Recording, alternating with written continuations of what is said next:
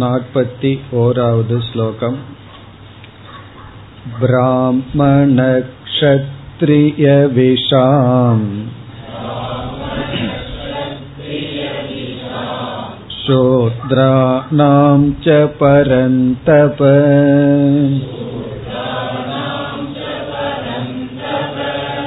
கர்மாணி பிரவிபக்தானி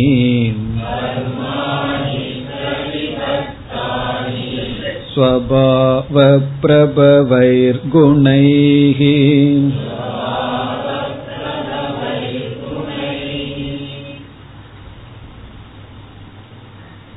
குணங்களின் அடிப்படையில் சில சாதனைகளை பகவான் மூன்றாக பிரித்து கொண்டு வந்தார். இறுதியில் சுகத்தை பிரித்தார். எது சாத்விகமான சுகம், எது ராஜசமான சுகம், எது தாமசமான சுகம். இந்த சுகம் என்பது நம்முடைய சாதனைகளினுடைய விளைவு, கர்மத்தினுடைய விளைவாக வருவது. அவைகளையெல்லாம் கூறி முடித்ததற்கு பிறகு மீண்டும் பகவான் கர்மயோகத்தினுடைய சாரத்தையும் ஞான யோகத்தினுடைய சாரத்தையும் கூற விரும்புகின்றார். பிறகு பக்தியினுடைய சாரத்தையும் கூற போகின்றார். அவ்விதம் முதலில் கர்மயோகத்தினுடைய சாரத்தை கூற, யார் யார் அவரவர்களுடைய சொதர்மத்தை அனுஷ்டிக்கிறார்களோ அதனாலேயே சித்தசுத்தி அடைகின்றார்கள் என்று சொல்ல போகின்றார். அப்பொழுது ஒரு சந்தேகம் வரும், என்னுடைய கடமை என்ன என்று. அதை விளக்குவதற்காக பிராமண க்ஷத்ரிய வைசிய சூத்ராகா என்ற நான்கு விதமான வர்ணங்கள் இருக்கின்றது. அந்த வர்ணங்களினுடைய தர்மத்தை அல்லது சுபாவத்தை பகவான் இப்பொழுது உபதேசிக்கின்றார்.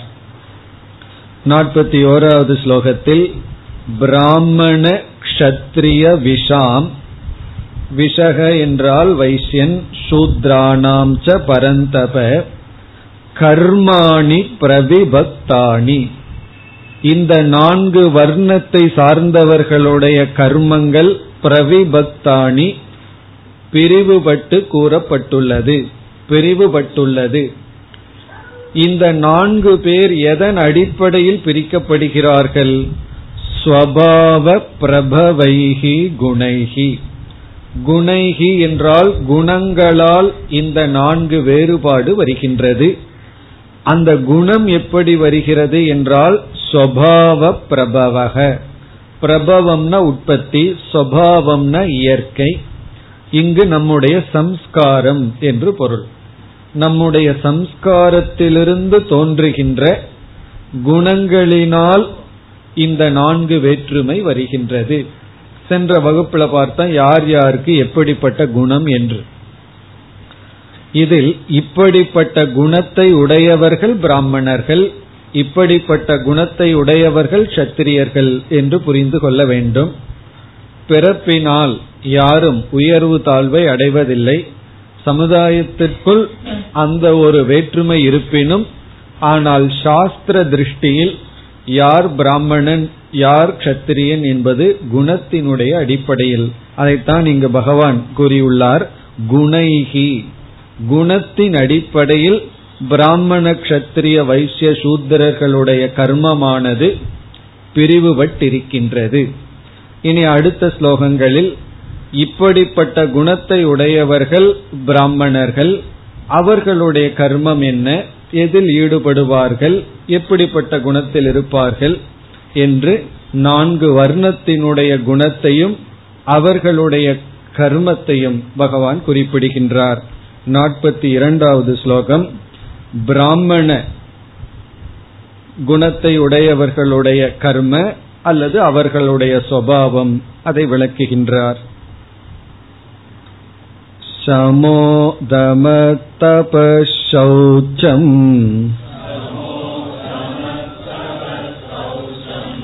சாந்திரார்ஜவமேவ ச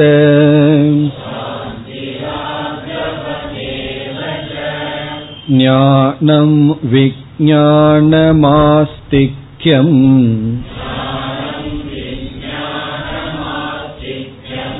பிரம்ம கர்ம ஸ்வபாவஜம்.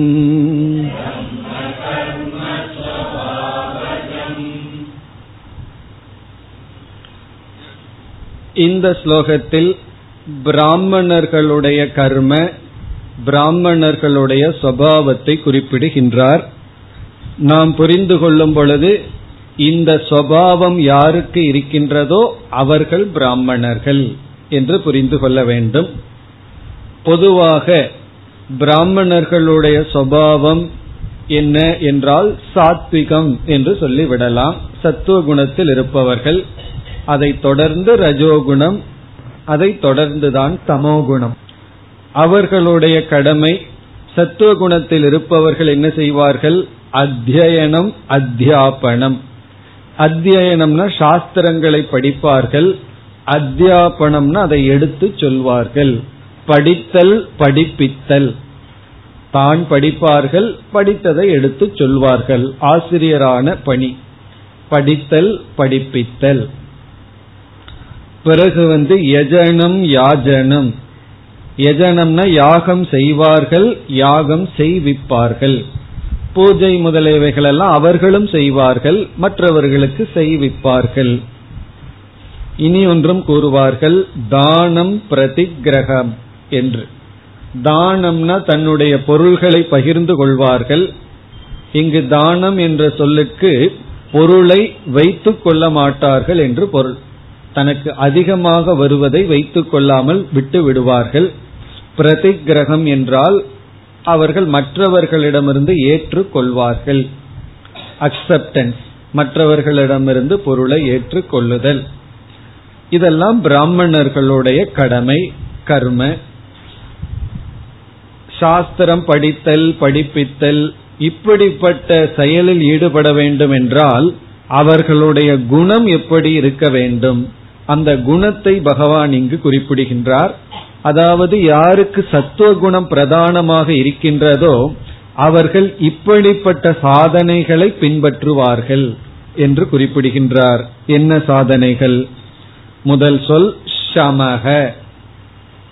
சமகன மனக்கட்டுப்பாடு, மனதை வந்து கட்டுப்படுத்தி கொண்டிருப்பார்கள் ஜபம் முதலிய சாதனைகள் மூலம். சத்துவகுணம் இருந்தாவே மனம் அமைதியாக இருக்கும், அந்த மனதை நெறிப்படுத்துவார்கள். தமக என்றால் இந்திரிய ஒழுக்கம், இந்திரிய கட்டுப்பாடு. காரணம் என்ன? அதுவும் சத்துவகுணம்தான் காரணம். இந்திரியத்தில் ஒழுக்கமாக இருப்பார்கள். அடுத்தது தபக. இங்கு தபக என்ற சொல்லுக்கு பொருள் எளிமையான வாழ்க்கை. பிராமணர்களாக இருப்பவர்கள் எளிமையான வாழ்க்கையில் இருப்பார்கள், அதான் தபம். அதற்கு அடுத்தது வந்து சௌச்சம். இதெல்லாம் நமக்கு தெரிந்த சாதனைகள் தான், பார்த்துள்ளோம். சௌச்சம்னா தூய்மை, தூய்மைனா புற தூய்மை, சுற்றுப்புற சூழ்நிலைகள், வீடு, ஆடை, பிறகு மனம், உடல் போன்ற அனைத்தையும் தூய்மையாக வைத்திருப்பவர்கள். அதாவது யாரெல்லாம் தூய்மையா வைத்திருக்கின்றார்களோ அவர்கள் பிராமணர்கள் என்பது பொருள். அடுத்தது வந்து சாந்திஹி. சாந்திஹினா பொறுமை. இதெல்லாம் சத்துவத்தினுடைய விளைவு. சத்துவகுணம் யாருக்கு இருக்கோ அவர்களிடம் இந்த குணங்கள் இருக்கும், சாந்தி, பொறுமை. இனி ஒரு பொருள் மன்னித்தல். இரண்டு பொருள் இருக்கின்றது. இதனுடைய விளக்கத்தை எல்லாம் நம்ம பண்புகள்ங்கிற தலைப்புல பார்த்திருக்கின்றோம். அதற்கு அடுத்தது நமக்கு தெரிந்த சொல் ஆர்ஜவம் ஏவச்ச. ஆர்ஜவம் என்றால் நேர்மை. மனம், சொல், செயல் ஒரே கோட்டில் இருத்தல், ஆர்ஜவம். இதெல்லாம் குணங்கள். அதாவது மனக்கட்டுப்பாடுடனும் இந்திரிய கட்டுப்பாடுடனும் எளிமையான வாழ்க்கையிலும், தபம்ங்கிறதுல எத்தனையோ விரதங்கள், பிறகு எளிமையாக இருத்தல், தூய்மையாக இருத்தல், பொறுமையாக இருத்தல், நேர்மையாக இருத்தல், இதெல்லாம் அவர்களுடைய குணம். பிறகு இரண்டாவது வரியில் ஞானம் விஞ்ஞானம். இங்கு ஞானம் என்றால் சாஸ்திரத்தை படித்தல், சப்த ஞானம், பதார்த்த ஞானம், அதாவது சாஸ்திரத்தை எல்லாம் படித்தல், மனனம் செய்தல், அதெல்லாம் ஞானம். விஞ்ஞானம் என்றால் அர்த்த ஞானம். சில பேர்த்துக்கு வந்து வேதத்தை மனனம் செய்து வைத்திருப்பார்கள், ஓத தெரியும், அதுல ஏதாவது ஒரு மந்திரத்துக்கு அர்த்தம் தெரியுமான்னா தெரியாமல் இருக்கலாம். ஏன்னா அதுக்கு தனியாக படிக்க வேண்டும்.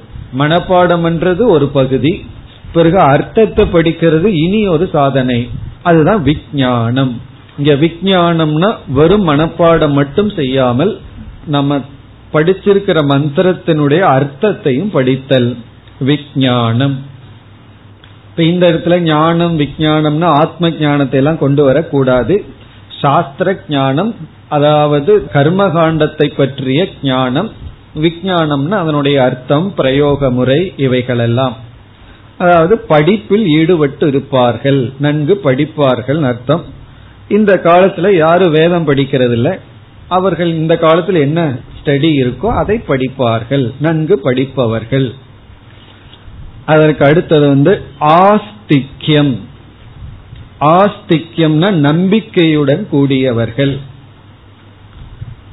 அதாவது கர்மத்திலும் அதனுடைய பலனிலும் அதிர்ஷ்ட பலத்தை நம்புபவர்கள்.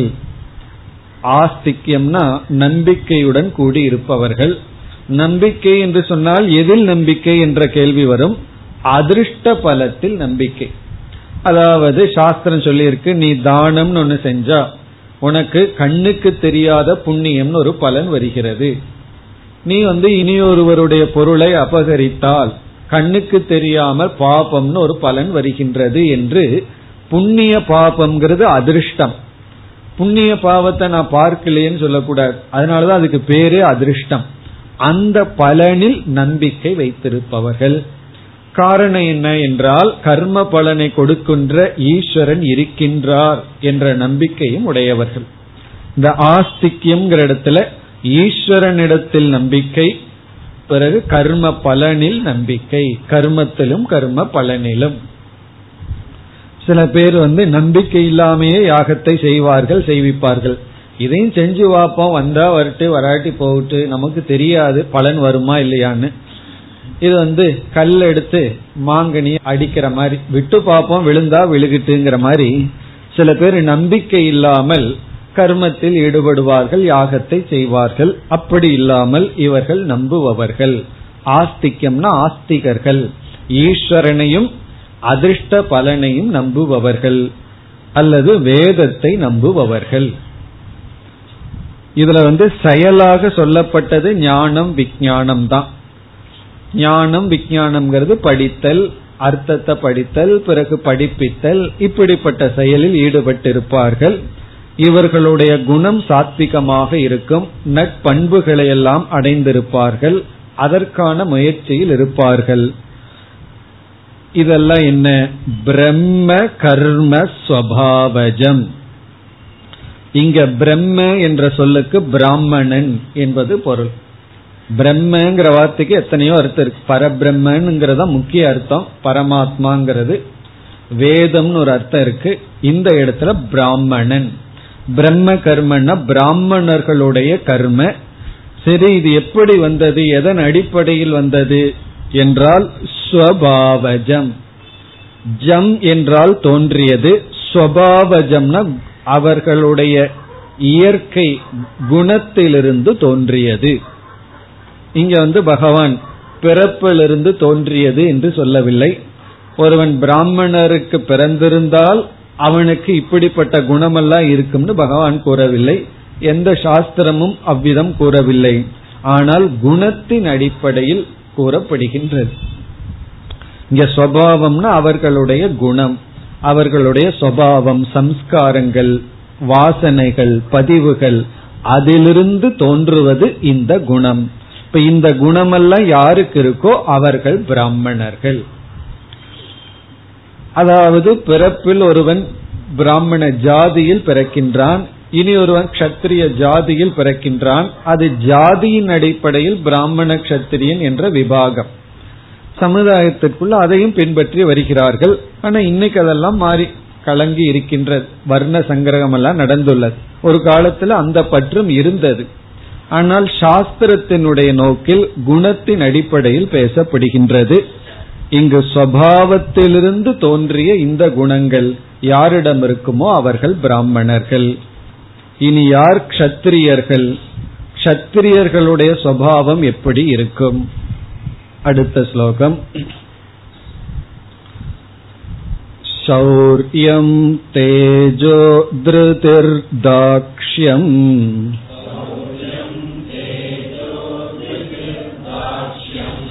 யுத்தே சாப்ய பலாயனம்.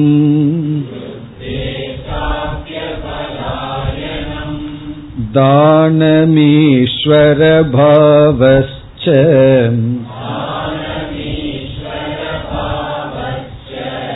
சாத்ரம் கர்ம ஸ்வபாவஜம்.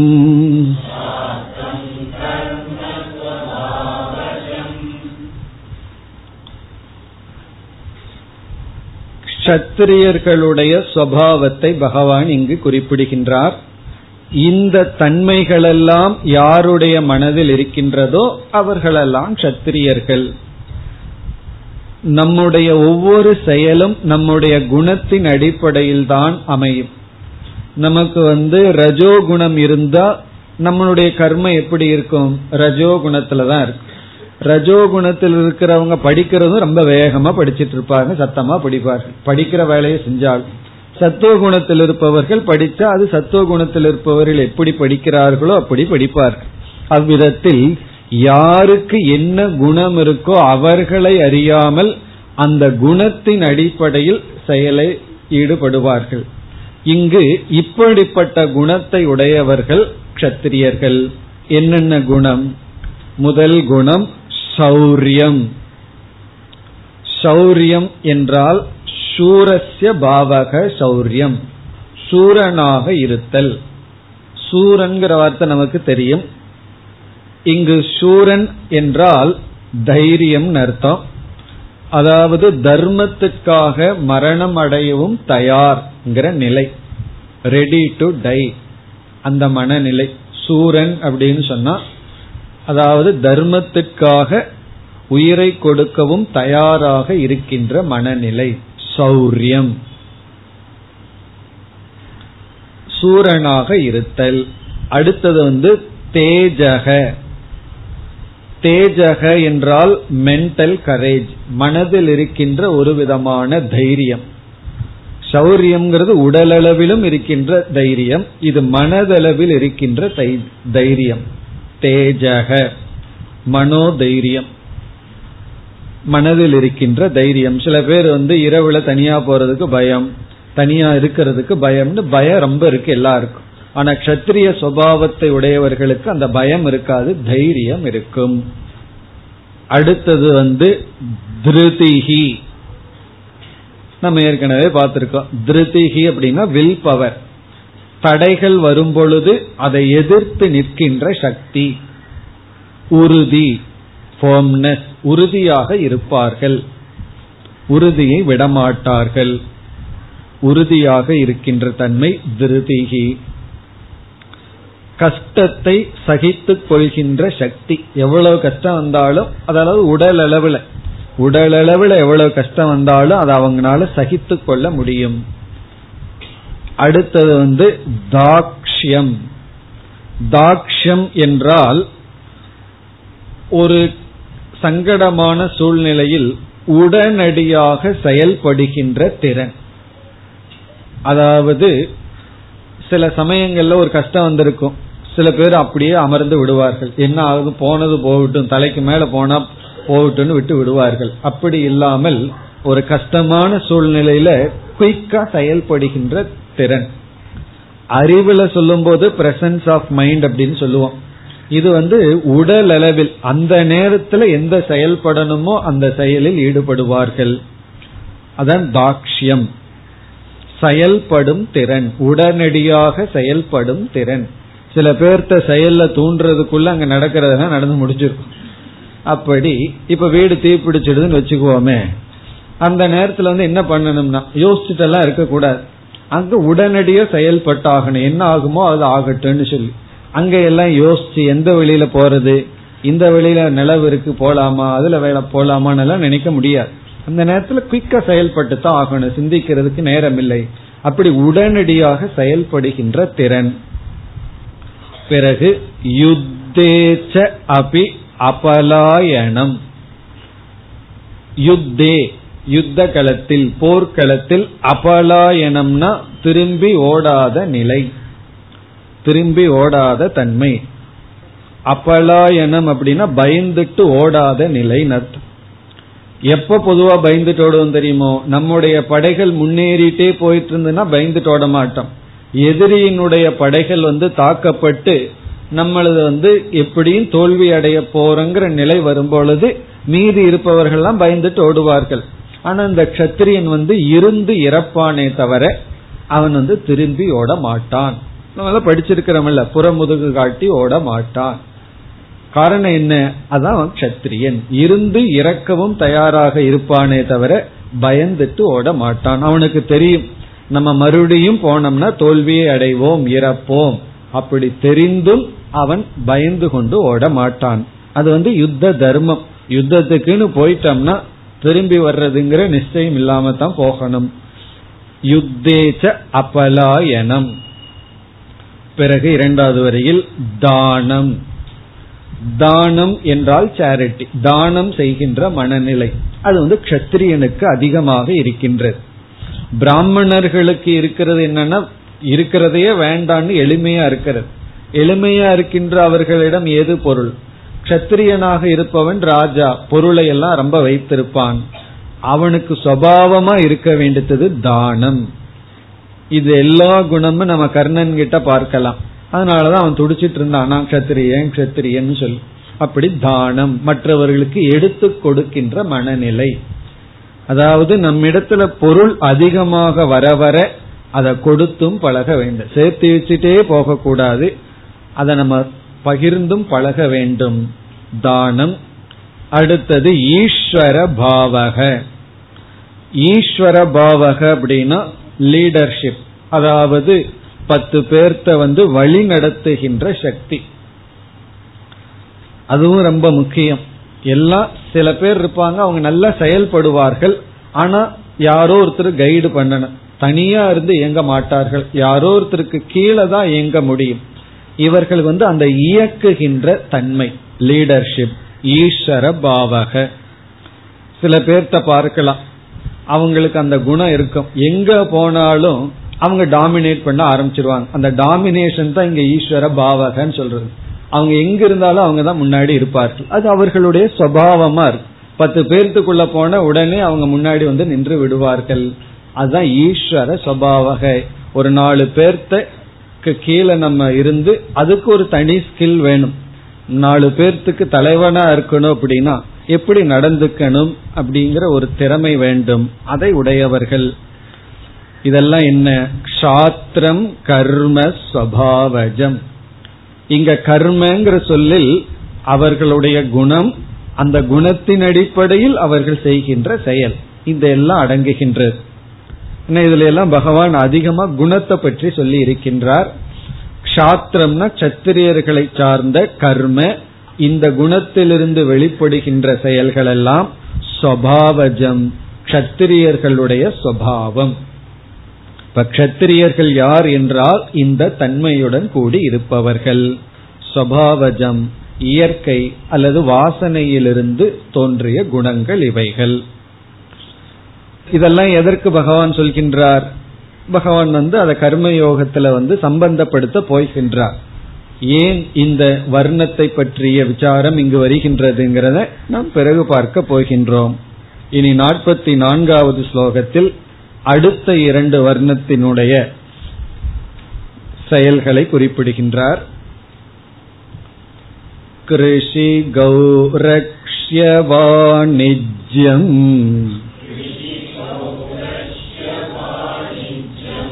வைஷ்யகர்மஸ்வபாவஜம்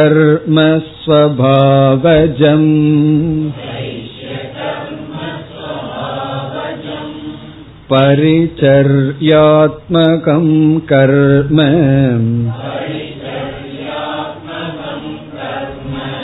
சூத்ரஸ்யாபி ஸ்வபாவஜம்.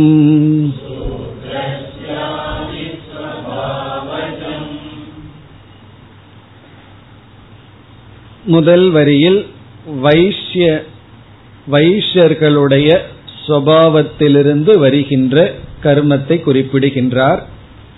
எல்லா ஸ்லோகங்களிலும் ஸ்வபாவஜம்ங்கிற வார்த்தையை பகவான் விடவே இல்லை. எல்லாமே அவர்களுடைய குணத்தின் அடிப்படையில்ங்கிறத கூறிக்கொண்டே வருகின்றார். வைஷ்யர்களுடைய சுபாவத்திலிருந்து எப்படிப்பட்ட கர்மம் வெளிப்படும்? கிருஷி, கிருஷி என்றால் விவசாயம், அக்ரிகல்ச்சர், கிருஷி. கௌரக்ஷ்யம், கௌரக்ஷ்யம் என்றால் மாடுகளை பாதுகாத்தல். கௌகுண மாடு, அதாவது அந்த காலத்துல அனிமல்ஸ், அவைகளை எல்லாம் பாதுகாத்தல். வாணிஜ்யம், வாணிஜ்யம்னா பிசினஸ், வாணிஜ்யம் வணிகம். வைஷ்ய கர்ம ஸ்வபாவஜம் விவசாயம், ஆடு மாடுகளை பாதுகாத்தல், பிறகு வந்து வாணிஜ்யம் அதாவது வணிக தொழில். வைஷ்ய கர்ம ஸ்வபாவஜம் வைஷ்யர்களுடைய சுபாவமான கர்மங்கள். இவர்களுக்கு இன்னும் சற்று அதிக ரஜோகுணம். க்ஷத்ரியர்களுக்கு ரஜோகுணம் தேவை, வைஷ்யர்களுக்கும் ரஜோகுணம் தேவை. ரஜோகுணம் இல்லைன்னா பிசினஸ் எல்லாம் பண்ண முடியாது. அதனாலதான் பலர் சொல்லுவார்கள், ஆபீஸ்ல எல்லாம் டீ குடிக்காம வேலையே நடக்காது அப்படின்னு சொல்லி. காரணம் என்ன? அவங்களுடைய ஜாப், அவங்களுடைய நேச்சருக்கு கொஞ்சம் ஆக்டிவா இருந்தாக வேண்டியது இருக்கின்றது. இனி சூத்ரர்களுடைய சுபாவமான கர்மம் என்ன? பரிச்சர்யாத்மகம் கர்ம. பரிச்சர்யாத்மகம் என்றால் முன் இருக்கின்ற மூன்று வர்ணத்தாருக்கு வேலை செய்தல், லேபர்னு புரிந்து கொள்ள வேண்டும். அவர்களுக்கு செய்கின்ற பரிச்சர்யம்னா உடல் உழைப்பு. சூத்ரஸ்ய அபி ஸ்வபாவஜம், பரிச்சர்யாத்மகம்னா உடல் உழைப்பு. நம்ம இன்னைக்கு லேபர்னு சொல்றோம் அல்லவா, அதெல்லாம். அதாவது சூத்ரர்களுடைய மனநிலை எப்படி இருக்கும்னா, உடல் அளவில் அவர்களுக்கு உழைப்பு இருக்கும், அறிவு வேலை செய்யாது. அதாவது அறிவை அதிகம் பயன்படுத்த மாட்டார்கள். படிப்பறிவு இருக்கலாம், இல்லாம இருக்கலாம், ஆனா அறிவின் அடிப்படையில் அவர்களுடைய கர்மம் இருக்காது, உடலின் அடிப்படையில தான் இருக்கும். அதாவது உடலின் அடிப்படையில வேலைன்னா நமக்கு தெரியும், உடல் அடிப்படையில என்ன வேலை செய்யறோம் அப்படின்னு. அறிவினுடைய அடிப்படையிலன்னா வாணிஜ்யத்துக்கும் உடல் உழைப்பு மட்டும் போதாது, அறிவு ரொம்ப முக்கியம். எந்த நேரத்துல எந்த பிசினஸ பண்ணணும், எதை எப்படி பண்ணணுங்கிற அறிவும் தேவை. ஆனா பரிச்சர்யாத்மகத்துக்கு உடல் உழைப்பு மட்டும் நமக்கு போதும். அவர்களிடத்தில் இதை இப்படி செய் அப்படின்னா அப்படி செய்வார்கள். இப்ப ஒரு மேசன் இருக்கின்றார், எத்தனை வருஷம் கட்டடம் கட்டிட்டு இருக்கார். ஆசிரியர் என்ன தெரியுமோ, நான் பல முறை நினைக்கிறது உண்டு, அவரே ஏன் பில்டிங் ப்ரமோட்டரோ இன்ஜினியரோ ஆகக்கூடாதுன்னா ஆக மாட்டேங்கிற. அவருக்கு செங்கல்ல வைக்கிறதுக்கு தான் தெரியும், இப்படி வெயினா வைப்பார். திட்டம் போட்டு இந்த மாதிரி வீடு கட்டலாம் அப்படின்னு எல்லாம் அவர்களுக்கு தெரியாது, சிந்திக்க மாட்டார்கள். சிந்திச்சார்னா அவர் வந்து அதே வேலையில இருந்திருக்க வேண்டிய அவசியம் இல்லை. ஆனா பார்த்தோம்னா முப்பது வருஷம் அதே வேலை பண்ணிட்டு இருப்பார், எத்தனையோ வீடு கட்டி இருப்பார். நீங்க ஒரு மேசனிடம் போய் நான் ஒரு வீடு கட்டணும் பிளான் போட்டு கொடுன்னு கேட்டு பாருங்க, அவர் சொல்லுவார் செங்கல் தான் வைக்க தெரியும், எனக்கு வீடெல்லாம் எப்படி பிளான் போடணும்னு தெரியாதுன்னு சொல்லுவார். காரணம் என்ன? அது வந்து அவருடைய கர்மம் அல்ல.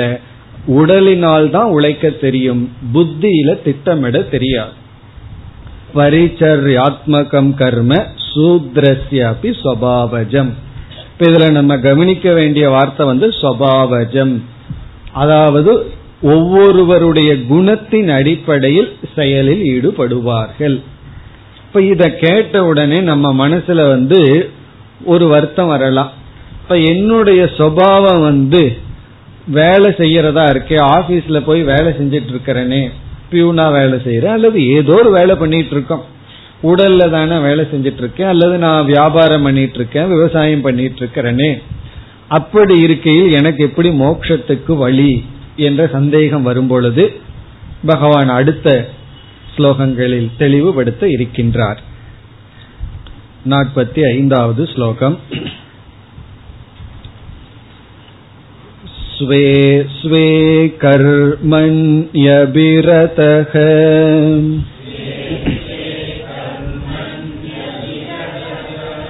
சம்சித்திம் லபதே நரக.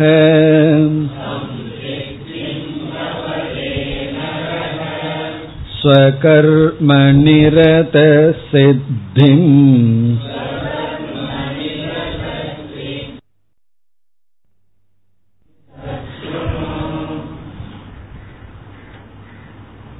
நாற்பத்தி ஐந்தாவது ஸ்லோகத்திலிருந்து நாற்பத்தி எட்டாவது ஸ்லோகம் வரை கர்மயோகத்தினுடைய சாராம்சம். மீண்டும் பகவான் கர்மயோகத்தை சுருக்கமாக கூறி முடிவுரை செய்ய விரும்புகின்றார். ஏன்னா இனிமேல் வருவதெல்லாம் ஏற்கனவே சொன்ன கருத்தினுடைய முடிவுரை அம்சம். கர்மயோகம், ஞான யோகம், பக்தி என்று கூறி முடிவுரை செய்ய போகின்றார். அதற்கு கர்மயோகத்தினுடைய முடிவுரை பகுதி இது. இப்ப என்ன சந்தேகம் நமக்கு வரலாம் என்றால், நம்முடைய சுபாவத்தில் நமக்கு வந்து சாய்ஸ் கிடையாது, தேர்ந்தெடுக்கின்ற வாய்ப்பு கிடையாது. ஒவ்வொருவருக்கும் ஒவ்வொரு சுபாவம்னு இருந்தா அந்த சுபாவத்தை யாராலும் மாற்ற முடியாது. ஏற்கனவே மூன்றாவது அத்தியாயத்துல பகவான் சொல்லியிருக்கார், ஞானியும் கூட அவர்களுடைய சுபாவத்தை மாற்ற முடியாது அப்படின்னு சொல்லியிருக்கார். சதிருஷம் சேஷ்டதே ஸ்வஸ்யாக பிரகிருதேர் ஞானவான் அபி. ஞானவானும் கூட அவரவர்களுடைய பிரகிருத்தியின் அடிப்படையில் செயல்படுகிறார்கள். அதனாலதான் பார்த்தோம்னா ஒரு ஞானி வந்து குகையில் உட்கார்ந்துட்டு இருப்பார், ஒரு ஞானி வந்து பிரச்சாரம் பண்ணிட்டு இருப்பார், ஒரு ஞானி சமுதாய சேவை பண்ணிட்டு இருக்கலாம். அப்படி ஒவ்வொருவரும் அவரவர்களுடைய சுபாவத்தில்தான் வாழ்ந்து கொண்டு இருக்கின்றார்கள்.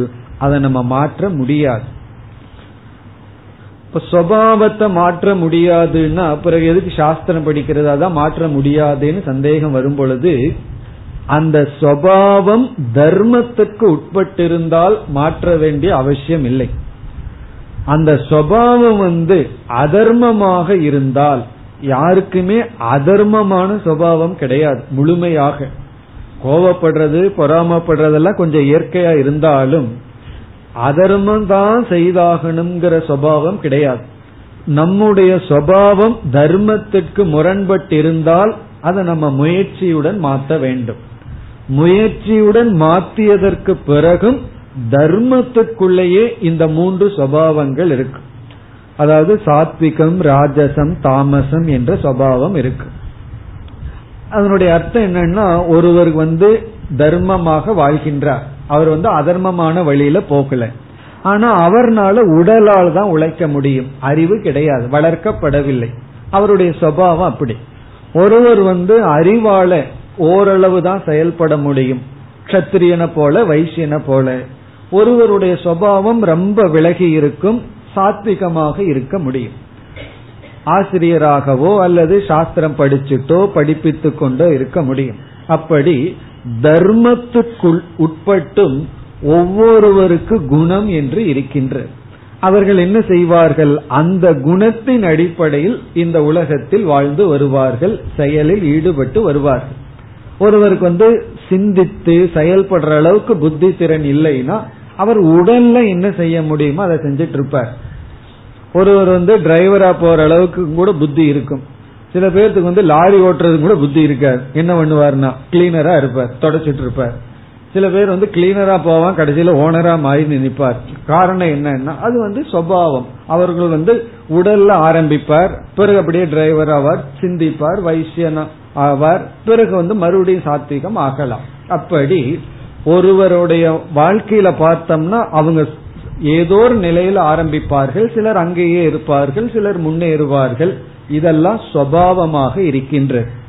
இப்ப இது வந்து தர்மா அதர்மத்திற்கு அப்பாற்பட்டது. ஒருவன் எந்த சுபாவத்திலிருந்தோ அதர்மத்தில் இருக்கலாம், அப்படி இருக்கையில் ஒருவன் வந்து சூத்ரனாகவே அல்லது வைசியனாகவே சத்திரியனாகவே இருந்தால் அவர்களுக்கு எப்படி சித்த சுத்தி, அவர்களால் மோட்சம் அடைய முடியுமா என்ற கேள்வி வரும்பொழுது இங்கு பகவான் என்ன ஒரு மிக்க நுண்ணிய கருத்தை இங்கு சொல்கின்றார்.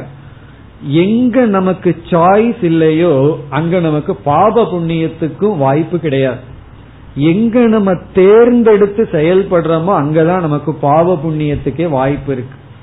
ஒரு இடத்துல நமக்கு தேர்ந்தெடுக்கிற வாய்ப்பே கொடுக்கப்படலைன்னா நமக்கு வந்து கான்ஃபிளிக்ட் கிடையாது.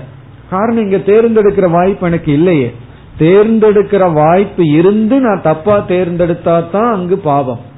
இந்த இடத்துல தர்மம் பண்ணலாமா அதர்மம் பண்ணலாமான்னு வாய்ப்பு இருக்கும் பொழுது அதர்மம் பண்ணா பாவம். வாய்ப்பு இல்லாமல் ஒரு இடத்துல நான் இருக்கும் பொழுது அங்கு நமக்கு வந்து பாப புண்ணியத்திற்கு வாய்ப்பு இல்லை. இப்ப நம்முடைய சுபாவம் இருக்கே, அங்க தேர்ந்தெடுக்க முடியாது. ஒருவன் வந்து உடல் அளவுல உழைத்து கொண்டு இருக்கின்றான், அவங்கிட்ட போய் நீ புத்தியில்தான் செயல்படுனா முடியாது. அதே போல புத்தியிலேயே செயல்பட்டு இருக்கிறவனிடம் சென்று நீ உடல்ல உழைக்கணும்னா முடியாது. உடல் ஆரோக்கியம் இருக்காது, உடல் அதற்கு தகுந்தாற்போல் வேலை செய்யாது. அப்படி இருக்கையில் சுபாவத்துல அவர்களுக்கு சாய்ஸ் இல்லை. அப்படிங்கும் பொழுது அவர்கள் சுபாவப்படி வாழ்வதனால் பாப புண்ணியம் வராது. ஆனா அந்த சுபாவத்தை பயன்படுத்தி அதர்மமா இருந்தா பாவ புண்ணியம் வரும். தர்மா தர்மத்துக்கு சாய்ஸ் இருக்கு. ஆகவே இங்கு பகவான் என்ன சொல்றார், கர்மயோகம் என்பது அவரவர்களுடைய இயற்கையின்படி அவர்களுடைய கடமையை செய்வதுதான் கர்ம யோகம். அந்த கடமையை எந்த பாவனையில செய்யறமோ அதன் அடிப்படையில் நமக்கு பலன் கிடைக்கின்றது என்று சொல்கின்றார். அதாவது சூத்ரன் வந்து அவனுடைய கடமையை செய்யறதுனால என்ன பலனோ அதே பலன் வந்து சத்துவகுணத்தில் இருப்பவன் அவனுடைய கடமையை செஞ்சா என்ன பலன் கிடைக்குமோ அதே பலன் கிடைக்கின்றது. அதுல வந்து மாற்றம் இல்லை என்று இங்கு குறிப்பிடுகின்றார். இதுல வந்து ஒரு சந்தேகம் வரும். சத்துவகுணத்தில் இருக்கிறவர் ஏர் கண்டிஷன் ரூம்ல ஆபீஸ்ல உட்கார்ந்து திட்டம் போட்டுட்டு இருந்துட்டு முப்பதாயிரம் ரூபாய் சம்பளம் வாங்குறார். இவன் என்ன பண்றான், வெயில்ல மூட்டை தூக்கிட்டு வந்து மூவாயிரம் ரூபாய் சம்பளம் வாங்குறான். பலன் வந்து ஒரே மாதிரி இருக்குமேன்னு சொல்கிறீர்களேன்னா இங்க பகவான் திருஷ்ட பலனை சொல்லவில்லை, அதிருஷ்ட பலனை கூறுகின்றார். திருஷ்ட பலன் வந்து உடல் உழைப்பு பண்றவனுக்கு குறைவாதான் இருக்கும்.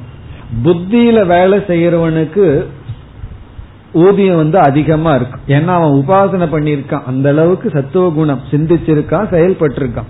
அதனால வந்து ஏர் கண்டிஷன் ரூம்ல வேலை செய்யறவங்க சம்பளம் அதிகம்.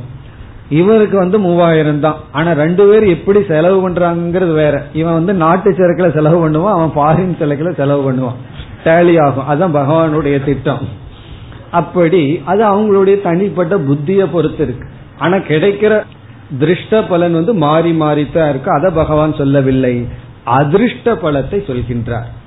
அதாவது மூட்டை தூக்கி சம்பாதிக்கின்ற ஒரு லேபர் அவனுடைய கடமையை கர்ம யோகமா செய்யும் பொழுது என்ன சித்த சுத்தி வருகின்றதோ அதே கடமையை ஒருவன் சத்துவ குணத்திலிருந்து அந்த கடமையை எப்படி செய்யணுமோ அப்படி செய்தால் அதே அளவு சித்த சுத்தி கிடைக்கின்றது என்ற கருத்தை குறிப்பிடுகின்றார்.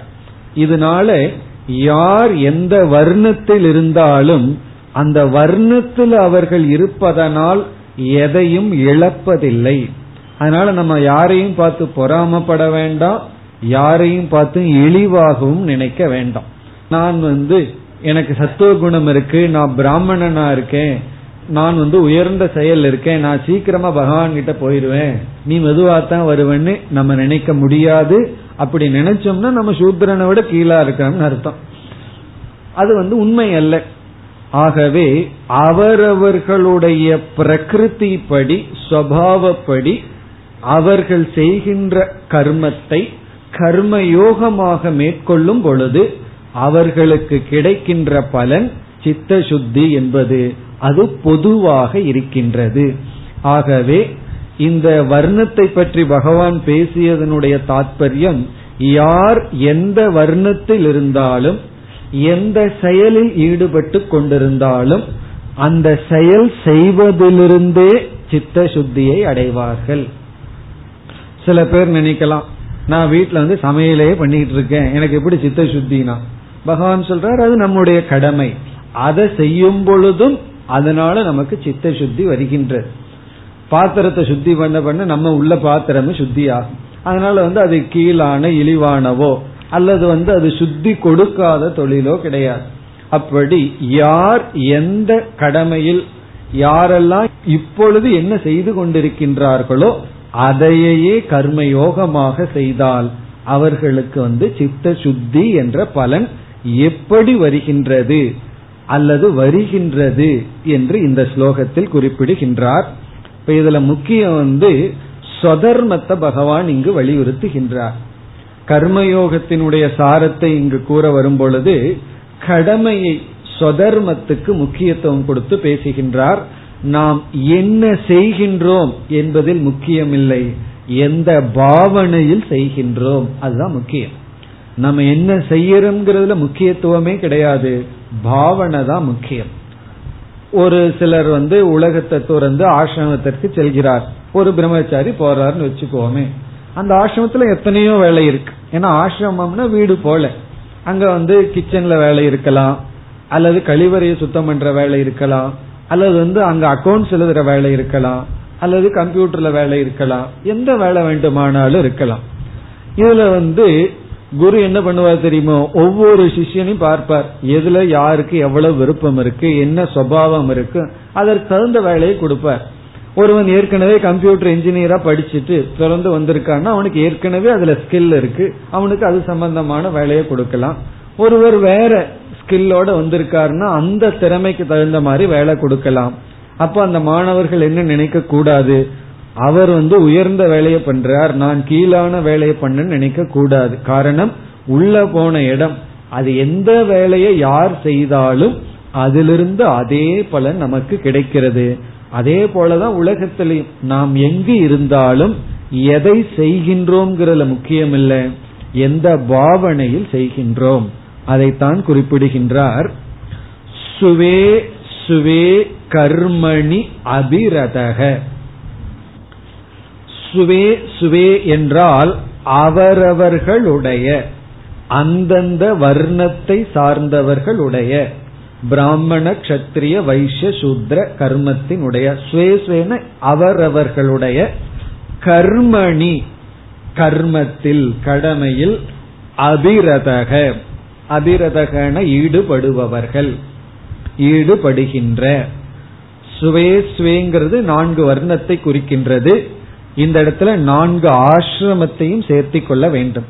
ஆசிரமத்தை பகவான் சொல்லவில்லை, அதையும் சேர்த்திக்கணும். ஆசிரமம்னா மாணவன், பிரம்மச்சரிய ஆசிரமம், இல்லறம், கிரகஸ்தாசிரமம், வானப்பிரஸ்தாசிரமம், ரிட்டையர்மெண்ட், அப்புறம் சந்நியாசம். ஒருவன் வந்து ஆரம்ப காலத்திலேயே ஏதோ கொஞ்சம் வைராகியத்துல சந்நியாசத்தை எடுத்துக்கொண்டான், அவனுக்கு ஞானமோ சித்த சுத்தியோ அவ்வளவு இல்லை, ஏதோ ஒரு வைராகியம் கொஞ்சம் இருக்கு. அப்ப அவன் என்ன பண்ணணும், சந்நியாசாசிரமத்துல என்ன கடமை இருக்கோ அதை செய்ய வேண்டும். அதை செஞ்சா அவனுக்கு என்ன சித்த சுத்தி வருதோ அதே சித்த சுத்தி இல்லறத்தில் இருப்பவர்கள் அவர்கள் கடமையை செய்யும் பொழுது கிடைக்கின்றது. அப்படி ஆசிரமம் பிளஸ் வர்ணம், அவர்களெல்லாம் எதில் ஈடுபடுவார்கள், கர்மணி, எந்த கர்மத்தில், அவர்களுடைய சுபாவத்திலிருந்து வந்த கர்மத்தில் அபிரதக ஈடுபட்டு கொண்டிருக்கின்ற.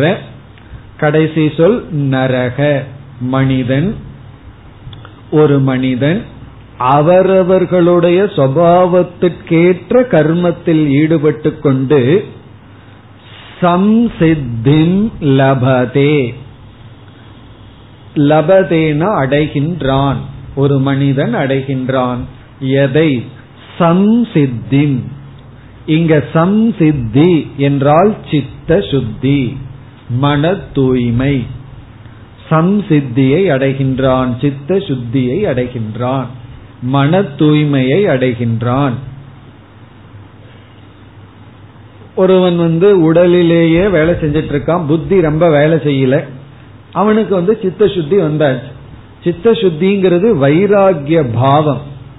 இனி ஒருவர் வந்து தத்துவ ஆராய்ச்சி பண்ணிட்டு இருக்கார், சாஸ்திரம் பூரா கரைச்சு குடிச்சிருக்கார், அதை வந்து என்ன பண்ணிட்டு இருக்கார், மற்றவர்களுக்கு உபதேசம் பண்ணிட்டு இருக்கார். ஏன்னா சத்துவ குணம், அதற்கு வந்து புஸ்தகத்தையே பிடிச்சிட்டு இருக்கார், எல்லா சாஸ்திரத்தையும் படிச்சிட்டார், இலக்கணம் படிச்சிருக்கார், மற்ற சாஸ்திரம் எல்லாம் படிச்சிருக்கார். அவர் வந்து இருபது வருஷமா என்ன பண்றார், எல்லாத்துக்கும் சொல்லி கொடுத்துட்டு இருக்கார். இப்போ இருபது வருஷம் உபதேசம் பண்றதுனால இவருக்கு ஒரு சித்த சுத்தி வரும், ஏன்னா அதுவும் ஒரு கடமை தான். இவன் என்ன பண்ணிருக்கான், இருபது வருஷம் கர்ம யோகம் பண்ணிருக்கான், உடல் அளவுல ரெண்டு பேர்த்துக்கு ஒரே அளவு சித்த சுத்தி வரும். சித்த சுத்திங்கிறது இங்க வைராகியம், மனதுல வர்ற ஒரு மனப்பக்குவம், ரெண்டு பேர்த்துக்கு சமமா வரும். எப்பொழுது ரெண்டு பேரும் கர்ம யோகமாக செய்திருந்தால், ரெண்டு பேரும் கர்ம யோகமா பண்ணியிருந்தா ரெண்டு பேர்த்துக்கும் சித்த சுத்தி வரும். இவர் வந்து தட்சிணைக்காக பண்ணியிருந்தா, இவனு வந்து பணத்துக்காகவே இவனும் செயல்பட்டு இருந்தா ரெண்டு பேர்த்துக்கு சித்த சுத்தி வராது. ஆனால் இங்க சித்த சுத்தின்னு சொன்ன உடனே இந்த சூத்திரனாக இருந்து சித்த சுத்தி அடைஞ்சானே அவனிடத்துல போய் நீ எந்தெந்த படியில போய் சித்த சுத்தி அடைஞ்ச சாஸ்திரத்தை எல்லாம் சொல்லுன்னு அவனுக்கு வாய் திறந்து ஒரு வார்த்தை சொல்ல தெரியாது. காரணம் என்ன, அவன் சாஸ்திரம் படிக்கல, இவனும் சாஸ்திரம் படிச்சிருக்கான், இவனுக்கு சொல்ல தெரியும் என்னென்னலாம் இருக்கு, எப்படி எல்லாம் சித்த சுத்தி அடைஞ்சதுன்னு. அப்போ சாஸ்திரத்தினுடைய அறிவு அவனுக்கு இருக்காது, இருக்க வேண்டிய அவசியம் கிடையாது. ஏதோ ரெண்டு வார்த்தைகள் அதுதான் உள்ள போயிருக்குமே தவிர சாஸ்திரத்துல முழுமையான அறிவு இருக்காது. பத்து இருபது உபநிஷத்தை அவன் படிச்சிருக்க மாட்டான், படிச்சிருக்க வேண்டிய அவசியமும் இல்லை. கடைசியில் என்ன பண்ணணும், எல்லா சப்தங்களையும் விட்டு அர்த்தத்துலதான் நிக்கணும். பிருகதாரண்யத்துல சொல்லப்படுது, நானுத்யாயாத் பகூன் சப்தான், அதிகமான சப்தத்தை மனசுல வச்சிட்டு இருக்காதே, அது வந்து வாக்கினுடைய விளையாட்டு, அது நம்ம ஏமாற்றுவதுன்னு சொல்லப்படுது. ஒரு லெவலுக்கு மேல சாஸ்திர ஆராய்ச்சி சப்தத்தை எல்லாம் விட்டு அர்த்தத்துக்கு போகணும். இப்ப உடல் அளவில் இருந்தவனுக்கு சாஸ்திரம் தெரியாது, ஆனா கர்ம யோகத்துல மன பக்குவத்தை அடைந்திருப்பான். இது இது எதற்கு சொல்றோம்னா, நான் வந்து இந்த அளவுக்கு சாஸ்திரம் படிக்கல, சாஸ்திர ஞானம் எனக்கு கிடையாது, வயது வேற ஆயிடுது, இவ்வளவு காலம் நான் சாஸ்திரத்தை படிக்கலையேன்னு வருத்தம் வேண்டாம். நமக்கு சாஸ்திரமெல்லாம் படிச்சிருந்தா இறுதியா என்ன மன பக்குவம் வேணுமோ அந்த பக்குவம் நமக்கு கிடைத்து விடும். அதத்தான் பகவான் இங்க சம்சித்திங்கிற வார்த்தையில பயன்படுத்துறார். இப்ப சம்சித்தின மனப்பக்குவம், சித்த சுத்தி, வைராகியம்ங்கிற பாவம், அது வந்து ஒருவனுக்கு கிடைக்கின்றது. எப்படிப்பட்டவன், அவனவனுடைய சுபாவத்திற்கேற்ற கர்மத்தில் ஈடுபட்டிருப்பவன். பிறகு இரண்டாவது வரியில் என்ன சொல்கின்றார், அந்த மன தூய்மையை இவன் எப்படி அடைகின்றான்னு நான் சொல்ல போறேன் அப்படின்னு ஒரு பிராமிஸ் பண்றார். அதாவது அடுத்த ஸ்லோகத்துல நான் என்ன செய்ய போறேங்கிறது இங்க சொல்கின்றார். ஸ்வகர்ம நிரதக, ஸ்வகர்ம நிரதகனா தன்னுடைய கர்மத்தில் ஈடுபட்டு இருப்பவன், ஸ்வகர்ம ஸ்வதர்மத்தில், நிரதகன ஈடுபட்டு கொண்டிருப்பவன், தன்னுடைய கர்மத்தில் அதாவது ஸ்வதர்மத்தை செய்பவன். முதல் வரியில சொன்ன கருத்தே தான், ஸ்வே ஸ்வே கர்மன் அபிரதகங்கிற கருத்தே தான் ஸ்வகர்ம நிரதக. யதா சித்திம் விந்ததி, எப்படி சித்தியை அடைகின்றான், இங்க சித்தினா சித்த சுத்தி, எப்படி இவன் மனப்பக்குவத்தை அடைகின்றான், தத் சுருணு, அந்த பிரகாரத்தை என்னிடமிருந்து கேள். அதாவது இங்க வந்து பகவான் அவரவர்கள் அவரவர்களுடைய கடமையை செஞ்சுட்டா சித்த சுத்தி அடைகிறார்கள் சொல்லிட்டார். இரண்டாவது வரியில சொல்றார், யதா விந்ததி சித்திம், எப்படி அவன் சித்த சுத்தியை அடைகின்றான், தது அந்த முறையை அந்த பிரகாரத்தை சுருணு என்னிடமிருந்து கேட்பாயாக என்று. ஒருவன் அவனுடைய சொதர்மத்தை கர்ம யோகமாக பின்பற்றும் பொழுது அவன் எப்படி சுத்தியை அடைகின்றான் என்பதை என்னிடம் கேள். இந்த கர்ம யோகமாக பின்பற்றும் போதுன்னு நம்ம இந்த இடத்துல சொன்னோம், பகவான் சொல்லவில்லை, அதை அடுத்த ஸ்லோகத்தில் சொல்கின்றார். அடுத்த ஸ்லோகமானது கர்மயோகத்தினுடைய சாராம்சம், மிக ஒரு முக்கியமான ஸ்லோகம். அதாவது கர்மயோகத்தையே பிடிச்சு சாரமா பிழிந்து பகவான் வந்து நாற்பத்தி ஆறாவது ஸ்லோகத்துல கொடுத்துள்ளார். ரொம்ப பிரசித்தமான ஸ்லோகம், மூன்றாவது அத்தியாயமே கர்மயோகமா இருந்தாலும் அந்த கர்மயோகத்தினுடைய முழு சாரத்தையும் இந்த ஒரு ஸ்லோகத்தில் வைத்துள்ளார். நாற்பத்தி ஆறு. பிரவருத்திர்பூதானாம்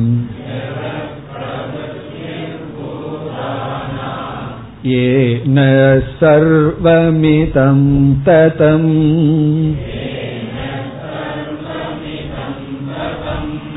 ஸ்வகர்மணா தமப்யர்ச்ய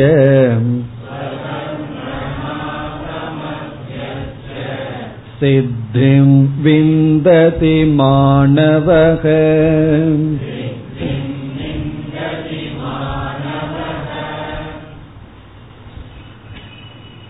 சென்ற ஸ்லோகத்தில் இரண்டாவது வரையில சொன்னார், ஒருவன் தன்னுடைய கடமையில் ஈடுபட்டு கொண்டிருந்து எப்படி சித்த சுத்தியை அடைகின்றான் என்பதை கேள் அப்படின்னு சொன்னார். அதை இங்கு விளக்குகின்றார். இந்த ஸ்லோகத்தில் மூன்று கருத்துக்கள் இருக்கின்றது. முதல் வரியில் ஈஸ்வர லட்சணம், இறைவனுடைய லட்சணம், பகவானுடைய லட்சணம். முதல் வரியில பகவானுடைய லட்சணம் சொல்லப்படுகின்றது. பிரம்மசூத்திரத்துல ஈஸ்வரனுக்கு ஒரு லட்சணம் வருது, அந்த லட்சணத்தை இங்கு பகவான் குறிப்பிடுகின்றார். பகவானுடைய லட்சணத்துல பிரம்மசூத்திரத்துல வியாசர் குறிப்பிடுகின்றார், அதுதான் இங்க லட்சணம். பிறகு இரண்டாவது கருத்து கர்மயோகத்தினுடைய சாரம், எது கர்மயோகம். மிக சுருக்கமாக பகவான் மிக அழகாக இங்கு குறிப்பிட்டுள்ளார். மூன்றாவது கருத்து கர்மயோக பலம். கர்மயோக சம்பந்தமா எல்லா கருத்தும் அந்த கர்மயோகத்தினுடைய சுருக்கமான லட்சணம். பிறகு வந்து கர்மயோகத்துல ஈஸ்வரன் வராம கர்மம் கிடையாது. அப்ப அந்த ஈஸ்வரனுடைய லட்சணம், எப்படிப்பட்டவர் ஈஸ்வரன் கடவுள். மூன்றாவது கர்மயோகத்துக்கு என்ன பலன். இந்த மூன்றும் இந்த ஸ்லோகத்தில் வைத்துள்ளார். இப்ப நம்ம முதல் வரிக்கு போவோம். கர்மயோகத்தினுடைய சாரத் இரண்டாவது வரியில இருக்கு, பிறகு பார்ப்போம். இப்ப முதல் வரியில ஈஸ்வரனுடைய லட்சணம். இப்ப யார் கடவுள் அப்படிங்கிற கேள்விக்கான இலக்கணம் அது முதல் வரியில் வருகின்றது. ஈஸ்வரன்கிறது யார், ஒரே ஒரு கேள்வி. சில சமயங்கள்ல வந்து ஒரே வரியில் பதில் சொல்க அப்படின்னு கேள்வி கேட்பாங்க. அப்படி ஒரே வரியில பதில் சொல்லணும் யார் கடவுள் அப்படின்னு சொன்னா அதுக்கு என்ன பதில், அதாவது முதல் வரியில் வருகின்றது. நம்ம என்ன பதில் சொல்ல வேண்டும் அல்லது புரிந்து கொள்ள வேண்டும்னா, இந்த உலகத்திற்கு காரணமானவர், அதான் பதில். யார் கடவுள் அதுக்கு பதில் வந்து ஜெகத் காரணம், இந்த ஜெகத்துக்கு காரணமானவர். சில சமயம் திடீர்னு குழந்தைய கேட்டுரும், அது குழந்தை பதில் சொல்லவா தெரிஞ்சுக்கணும், நமக்கு புரியுதோ இல்லையோ. அந்த குழந்தைகிட்ட இருந்து மானத்தை காப்பாத்திக்கிறதுக்கு, ஏன்னா கீத கிளாஸ் எல்லாம் போயிட்டு வர்றீங்களே, யார் கடவுள்னா யோசிச்சுட்டு இருக்க கூடாது. யார் கடவுள்னா இந்த உலகத்திற்கு காரணமானவர், அதுதான் லட்சணம். பிறகு கொஞ்சம் நல்லா படிச்சிருந்தோம்னா குழந்தை அடுத்த முறை திருப்பி கேட்க கூடாதுன்னு சிலதெல்லாம் சொல்ல, உபாதான காரணம் நிமித்த காரணம்னா பிறகு திருப்பி கேட்க மாட்டார்கள், அப்படி பயப்படுத்தி விடணும். காரணம்னா பல காரணம் இருக்கு, அப்படியெல்லாம் சொல்லணும். இப்ப இங்கு வந்து யார் ஈஸ்வரன் லட்சணம் பகவான் கொடுக்கின்றார். கடவுளே கடவுளுடைய லட்சணத்தை சொல்லிட்டு இருக்க, என்ன லட்சணம் சொல்கின்றார், அதாவது காரணம் என்று சொல்லும் பொழுது சிருஷ்டி ஸ்திதி லய காரணம். சிருஷ்டிக்கும் காரணமா இருக்கார், ஸ்திதிக்கும் காரணமா இருக்கார், லயத்திற்கும் காரணமாக இருக்கின்றார். காரணம்ங்கிறது ரொம்ப சுருக்கமான லட்சணம், இந்த உலகத்துக்கு காரணமானவர் கடவுள். சரி, அந்த காரணம் எப்படிப்பட்ட காரணமாக இருக்கின்றார், படைப்புக்கு காரணமாக இருக்கின்றார், இந்த உலகம் இருப்பதற்கும் காரணமாக இருக்கின்றார், பிறகு இந்த உலகம் எங்கு சென்று ஒடுங்குமோ அதற்கும் காரணமாக இருக்கின்றார். தோற்றம், இருப்பு, மறைப்பு, ஒடுக்கம், இந்த மூன்றுக்கும் காரணமாக இருக்கின்றார். களிமண்ணை எடுத்துட்டு ஒருத்தன் பானையை செய்யறான், அவன் எதற்கு காரணமா இருக்கான், பானையை செய்பவன். பானையை செய்பவன் சிருஷ்டி மாத்திர காரணம், சிருஷ்டிக்கு மட்டும்தான் அவன் காரணம். சிருஷ்டி பண்ணிட்டு நம்ம கிட்ட வித்துட்டு அவன் போயிடுறான். ஸ்திதிக்கு அவன் காரணம் கிடையாது. பானை வந்து அப்படியே இருக்கணுங்கிறதுக்கு அவன் காரணம் கிடையாது. நம்ம வாங்கி உடைச்சோம்னா அவன் என்ன பண்ணுவான்? அது நம்ம தான் கவனமா வச்சுக்கணும். பானை பானையா இருக்கிறதுக்கு அவன் காரணம் கிடையாது, நம்ம தான் காரணம். அது வந்து பானை பானை ரூபத்தில் இருக்கிறது. ஆனால் பானையிடம், பானைக்கு சிருஷ்டிக்கும் காரணமா இருந்து பிறகு ஸ்திதிக்கும் காரணமா இருந்து லயமும் எங்கேயோ போய் ஒடுங்கணும். அது என்ன அப்படின்னா என்ன கேட்போம்? பானை எதனால் செய்யப்பட்டதுன்னு கேட்டா களிமண் பதில் சொன்னோம்னா நம்ம என்ன பதில் சொல்லுவோம்? களிமண் தான் அது காரணம், சிருஷ்டிக்கும் காரணம். ஏன்னா களிமண் இல்லாம பானையை உற்பத்தி பண்ணிருக்க முடியாது. களிமண் இருக்கிற வரைக்கும் தான் பானை இருக்கு. ஸ்திதி காரணம் களிமண் தான்.